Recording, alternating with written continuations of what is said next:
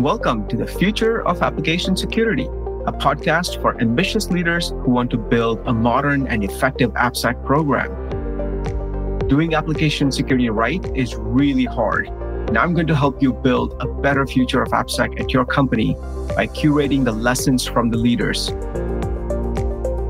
I'm your host, Harshal Parikh, CEO of Tromzo. And without further ado, let's get into it. Hello, everyone. Welcome back to the future of AppSec. Today, we're going to talk about leadership in cybersecurity and what it takes to be a successful chief security officer. To share this insights on this topic, we have a very special guest who has an incredible perspective on this topic. We have with us Michael Piacente, the founder of Hitch Partners, and he has been helping the CISO community for several years now Welcome to the podcast, Michael. Thank you, Harshal. It's great to be here. Honored to be here. Fantastic. So, Michael, let's jump into this topic. You have helped a large number of CISOs get placed in various exciting companies. At a very, very high level, what are some of the characteristics or patterns that you see that makes a CISO successful? Yeah, I love this question. And there's a few things uh, just on the human level I think the things that we see the most is that uh, really top producing and effective CISOs are purely empathetic. You know, they fix problems as humans first, and they tend to be very strong people managers. They listen, they take action. And if you look at the last few years, uh, this is never more clear than the last few years. I mean, there's a lot of people out there that are going through a lot of pain. And a strong CISO is there to help the greater community, help their team grow, really be the best versions of themselves that they can and it's a strong community. It's a community that the word spreads quickly. So when when you act that way in the community in today's climate the word gets around and people want to tend to work for you. I think one of the other areas that we see is how well they're managing their internal teams. And i say managing it's really more collaborating partnering guiding but not telling right. them how to do things. Um, their engineering teams their product teams their business teams their sales teams. You know these are all individuals that are under an enormous pressure to ship, to deliver, to sell. And uh, again, if we look back at these past few years, there's no shortage of external and internal challenges and distractions. And the CISO has always stayed the course in those those kind of level of discussions. I think another point that I would make here is that the CISO, a successful CISO understands that they have one of the more most unique views of the organization in the form of data, people, tools, and technology. I mean, outside of the GC, the CISO has the most distinct vantage point of an organization as far as looking at the problems that affect that company. And a successful CISO embraces that position and uses their knowledge to make security priority and, and, and in many cases make it a competitive advantage for their company. They're very proactive leaders. And by the way, as a side note to that, that really the number one reason why most CISOs leave their posts, you know, prematurely is that they don't feel like they've been empowered or appropriately sponsored to impact the change. And so this is a key point here if you are interviewing a CISO or if you're interviewing for a CISO position to ensure that there's the right amount of executive sponsorship all the way through, not just right now, but in the long long term. But back to that question, I mean, I think the other thing that I would say is that a CISO, the strong CISOs that we work with tend to know how to manage effectively up, down, and across. They're very, very strong, effective cross organizational communicators and also, despite the tremendous amount of increase in knowledge from people like my mom to, to a marketing person on what is cyber and how does it affect the individual, that this a really strong CISO still knows that it's no one else is going to learn their language, that they must learn the language of business. And I actually feel like CIOs did a really good job getting over this about five to 10 years ago. And I think CIOs can teach CISOs how to do that. So most CISOs are still trying to figure out what's the de facto level of technology I should be talking around. And we're starting to see that open up more and more board positions, by the way, right. with CISOs who are doing a better job of that. That's such a um, fascinating point. This is really, really interesting that CIOs did that very effectively back in the day, connecting technology, speak business, and CISOs need to do that more. Some of the top ones do it very effectively. I guess it becomes a very important skill set to have. And it's the CISO is learning business, but also educating the business on what security actually means in practical terms as well, right? Exactly. I've said it before on other forums, but I look at the CISO as uh, the chief look around the corner officer. it's, it's not just about cyber threats, but it's like, how do we build our architecture and our own product? Or what are we doing on this level of governance that needs, they need to lead those discussions around design and structure and processes. It's not just about combating the bad guys. It's about looking at business process. I mean, the expectation of the CISO now is to step up into a role. And we saw this in the pandemic with the increase of scope and level of communication and influence at the executive level has grown exponentially, which by the way has grown into the comp level as well, which we'll talk about later. Right. But these are CISOs that really kind of embrace their what we call the superpower, right? They may be amazing in AppSec or GRC or CorpSec, but they recognize where they may have a blind spot or they may need uh, additional help in hiring or maybe be better in enabling sales.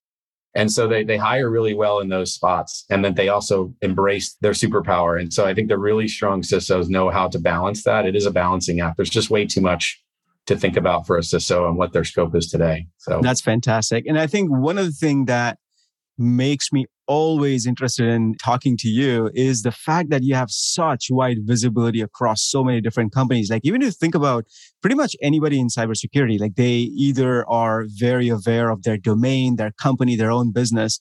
But you having worked with so many other companies, different types of business models, different types of CISO personalities as well. You have a very unique vantage point in terms of being able to observe these trends. I think it'll be super helpful if you can just share a little bit insight about what Hitch Partner does, what you do to help our audience understand how your perspective came together. Thank you for that. I appreciate the comments. I started in uh, in IT uh, in the IT space uh, in the storage space. Uh, the company I first worked for owned the original RAID patents, which was an amazing place to start your career. And um, you know, storage was and is today a major challenge. Um, for everyone and how you do it, how do you do it securely, how do you do it effectively and fast. And so working through that into the IT data center operations world and then seeing the beginnings of, of cloud, we recognized fairly early that there was two very key streams of security. One was in the corporate security space, protecting things behind the firewall, protecting your applications that run your business, and really protecting your employees. And then there was this other that was coming just as fast, which was how do you protect your product code for those companies in the software space? And how do you make it compliant? And how do you govern it? And so these two or three sort of tornadoes were about to hit each other in the you know 2013 2014 timeline and that was when we decided well we really need to be helping these companies and more candidates sort of navigate this interesting dynamic which all these you know sort of like the perfect storm and uh, thankfully, we've sort of in the right place at the right time because right now it's it's just an insane market. Most people are moving towards some level of AppSec uh, or ProdSec, and uh, it's been a fascinating journey to watch. You know, all these different companies making their moves and how they're how they're doing it, how they're changing their cultures, and how fast security has risen up into the executive ranks. So it's been a fun journey. We're very blessed with uh, the relationships we have. That's so cool. Yeah. And I think uh, going back to your point of how fast security has risen up in the executive positioning as well, more and more CISOs have started reporting to CEOs directly. They're getting bigger say, more strategic position within their own company. So if one of our audience members, if they're you know an aspiring CISO, let's say they're you know somewhere in the seniority within the CISO organization, typically they would be focused on a particular domain, whether it's AppSec, you know, SecOps, incident response compliance, GRC, whatever it is. But as a CISO, you have to have such broad visibility and leadership. Do you have any any suggestions or thoughts on what they can do to gain that exposure that a CISO really needs, which is beyond just one domain, but also being able to communicate, being able to lead, being able to understand the business? Like how do you how do you get to that level?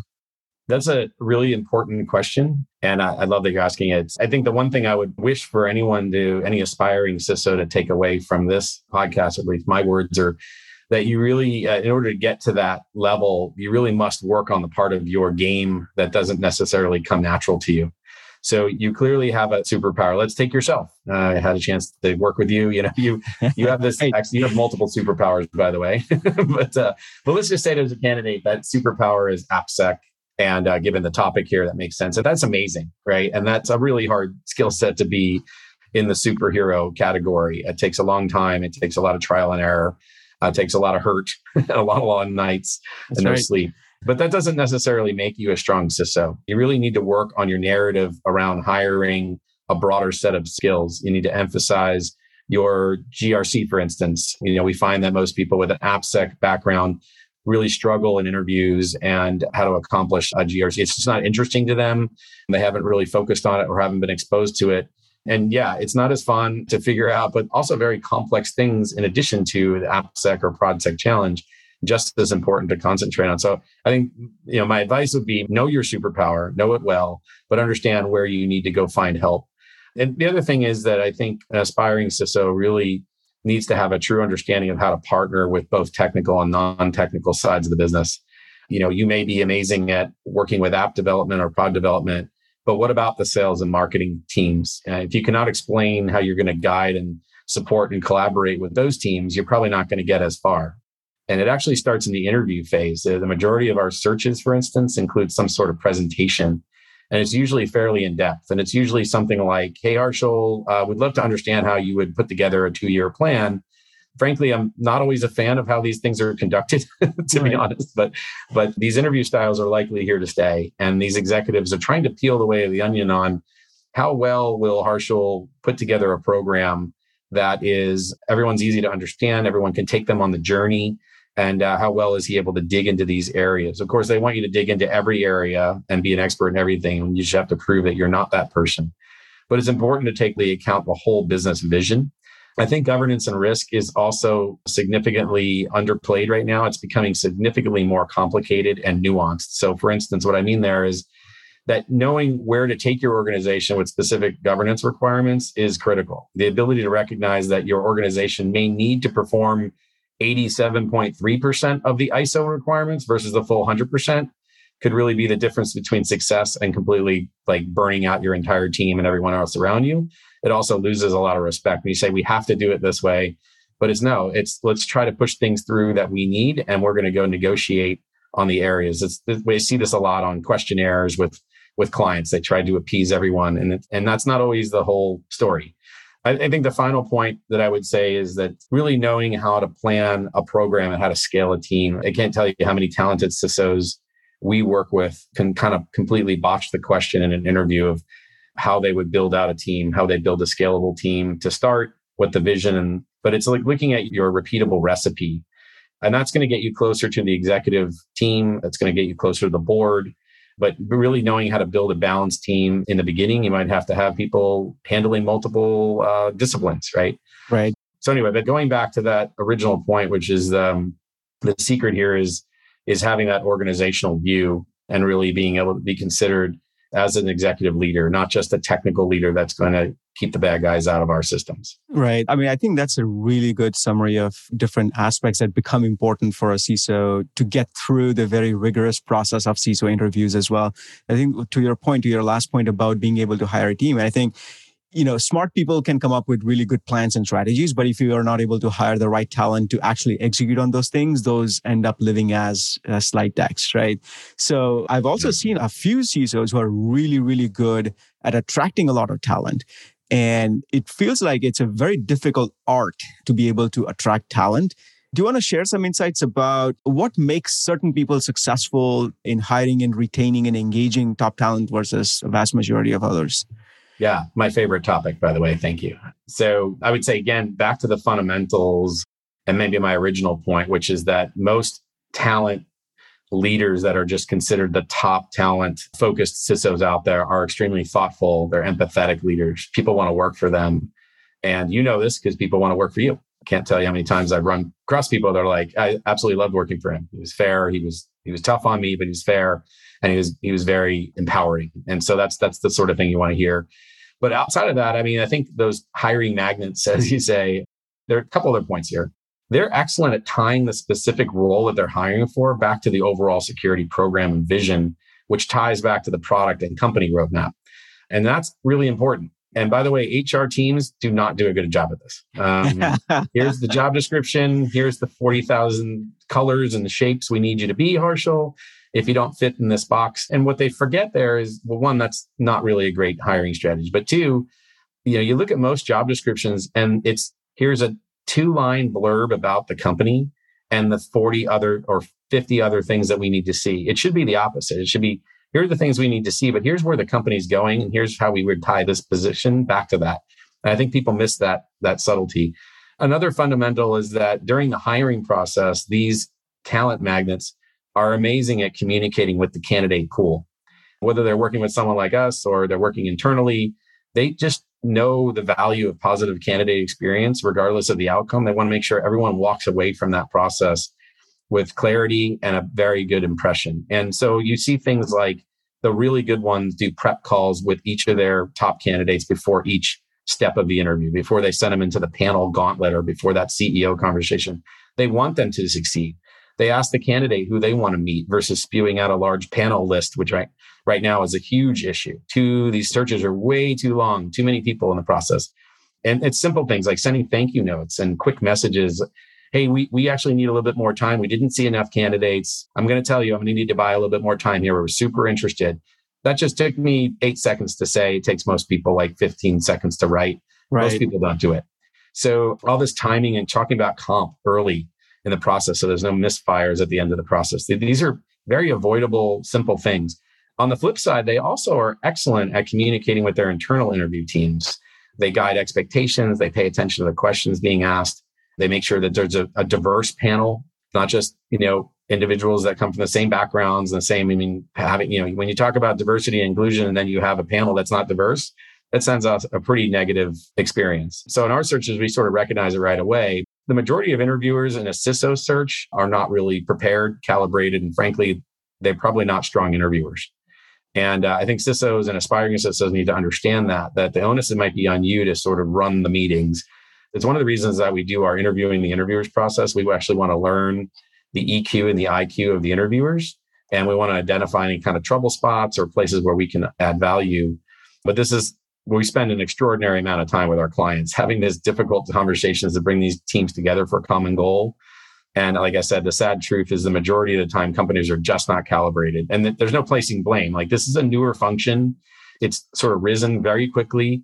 And so we get it. But unfortunately, most of the complaints we hear from CISOs that are interviewing jobs where they're not ours is that, hey, I just spent eight interviews interviewing for a completely misaligned priority set. And that was a complete waste of my time. I want to charge them for free consulting or something. Right. Like that. that is such so. a that is such a fundamental problem, though, right? I mean, because it's just basics of hiring. Because uh, I remember years ago, I read this book called The Who Method of Hiring, Excellent. and it's it's a really good book. I would say about 50 to 60% of the book is focused on how to structure the interview process, right? It's about, it's all about really know what you're hiring for, build a scorecard, find the right people who can form an interview panel, set the right expectations with them in terms of what they're supposed to evaluate the candidates for. But it feels like not a lot of people still follow that advice from years ago. And it's, it's, this is not new. Yeah, I mean, it's actually extremely, that book is excellent. It's a stepwise approach on how to do this. And not everything works for everyone, but I would say that the really strong CISO hiring managers out there or, or others that are hiring CISOs, they don't wait for internal recruiting or even external recruiting to source candidates. They, they get right on it, they get the word out in the community, they get their vision out there, and they really work through the process. And it becomes their job. For most organizations, it's an afterthought, and that's what you feel as a candidate. Right.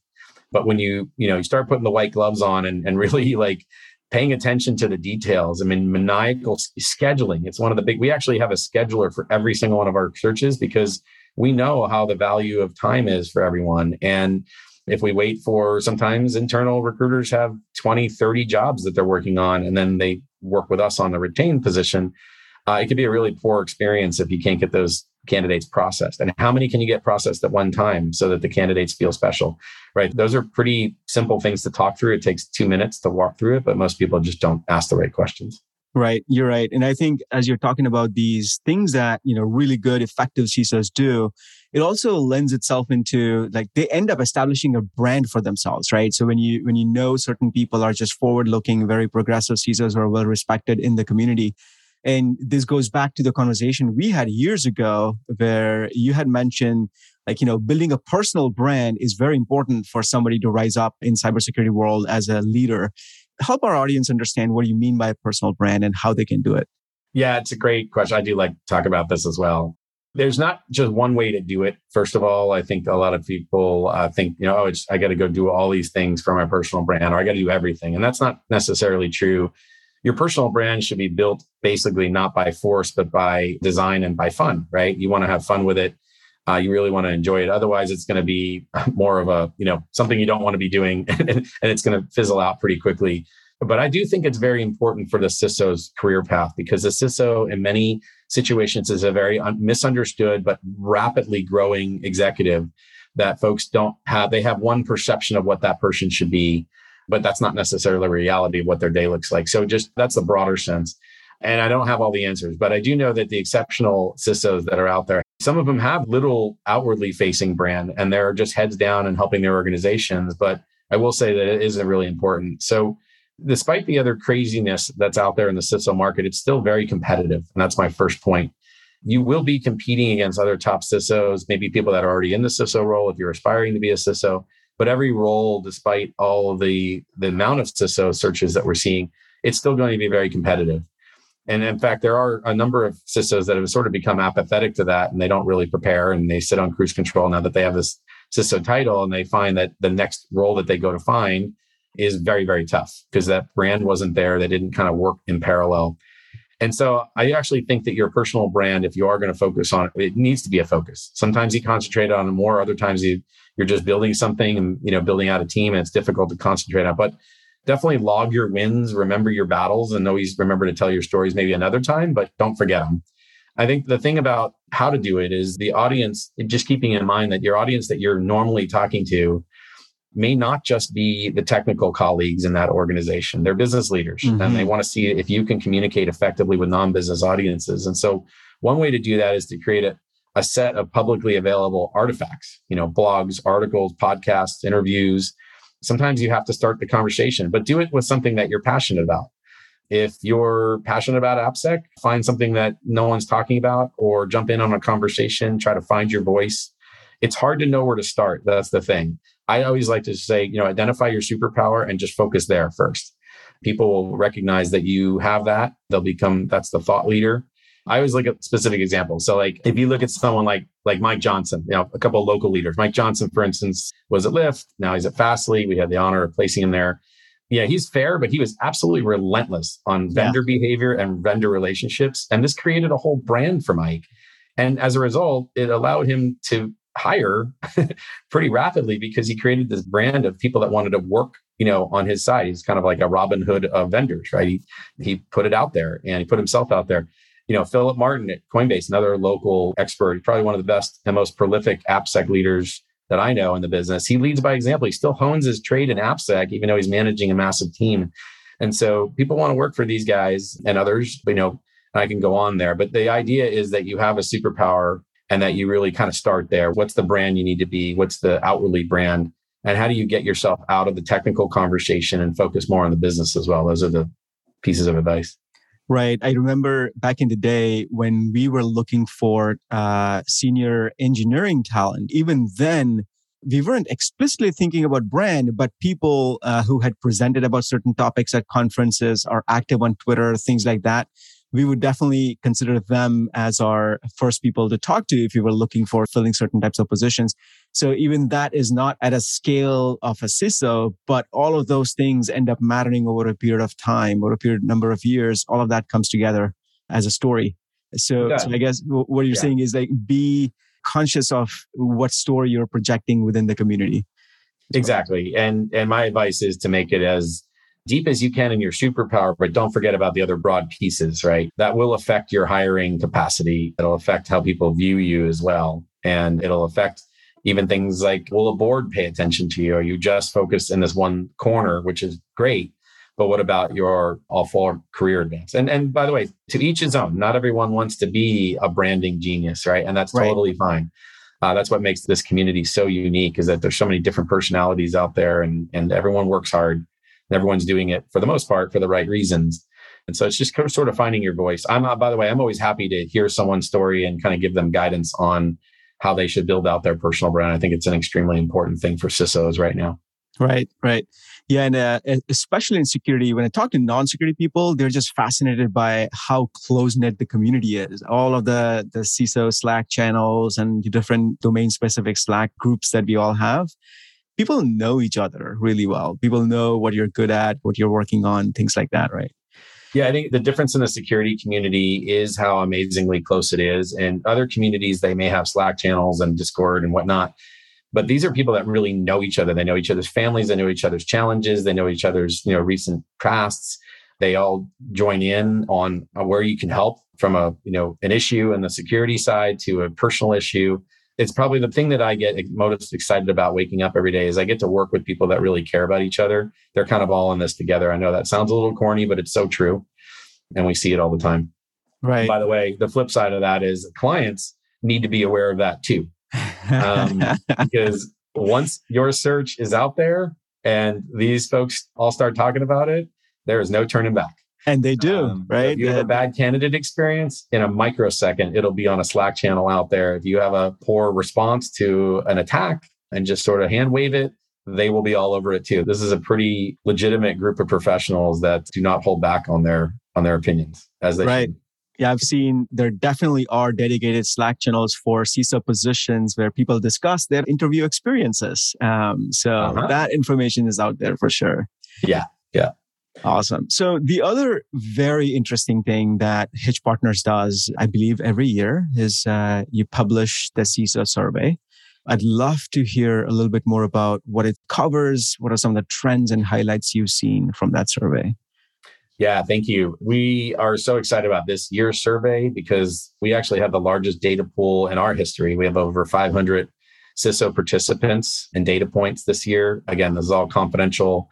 We are targeting to get it out by the end of March when we're, you know, we're not survey guys, but we we try to put together a uh, professional, very transparent view of uh, not just compensation around the US. Eventually, we'll expand into Europe and Asia that's the plan for next year, at least. But we also look at hiring trends, reporting structures, diversity, inclusion uh, numbers, CISO protections, things like you know getting beyond the D&O policy, making sure that there's advanced severance, making sure there's double triggers, things of that nature. So we, we look at those numbers too. It's not just about what, what are CISOs getting paid.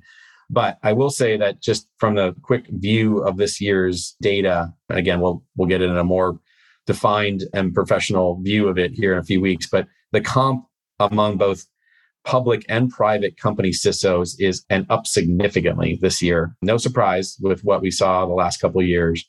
Also, the reporting to the board is up. Specifically, those individuals that reported to the board at least quarterly rose substantially this year, which is a great sign.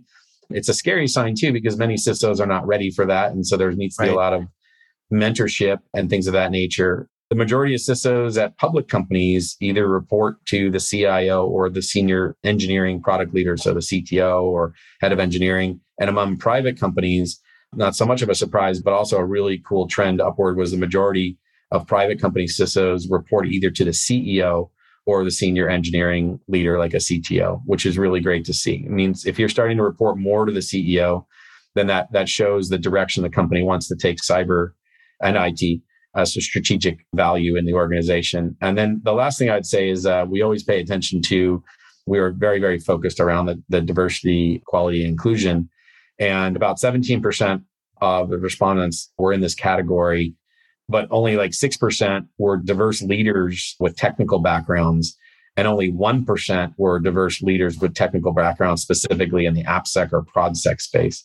So the news there is as AppSec and or ProdSec becomes more of a commonality amongst companies, enterprises, and startups, and what everything in between.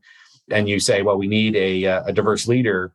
Realize that the numbers, let's say there's for about 4,000 CISOs in our network, uh, give or take. You know, you're looking at an extremely small percentage if you say you want now you want a diverse leader in that space. So now the question is, do you do you mentor someone that doesn't have all of the pieces? you try to go get one of those individuals that everyone else is trying to get. So it's it's a really important fact. These are true numbers. They're not, you know, they're no marketing numbers here. So so I, I, think it's just really important for people to pay attention to that, for companies to pay attention to that. But we're we're super excited for this report. It is an awesome couple. Like last year was just such a unique year for the CISO's growth. I know for sure whenever that report gets published, it gets discussed very widely in a lot of security leadership circles. I am super excited about reading more into the report when it gets published. For our audience, if you're looking into it, if you're interested in looking what a CISO job makes from a compensation perspective, you should go to hitchpartners.com for sure. Michael, thank you so much for being on this podcast. It was a fantastic conversation. Thank you. It was my honor. I, I appreciate being here. Thank you so much. Thanks for listening to the Future of Application Security. If you've enjoyed this episode or you are new to the show, I'd love to have you subscribe wherever you get your podcasts so you don't miss any episode. And if you like the podcast, I'd be grateful if you can leave us a review on Apple Podcasts. Thank you for listening.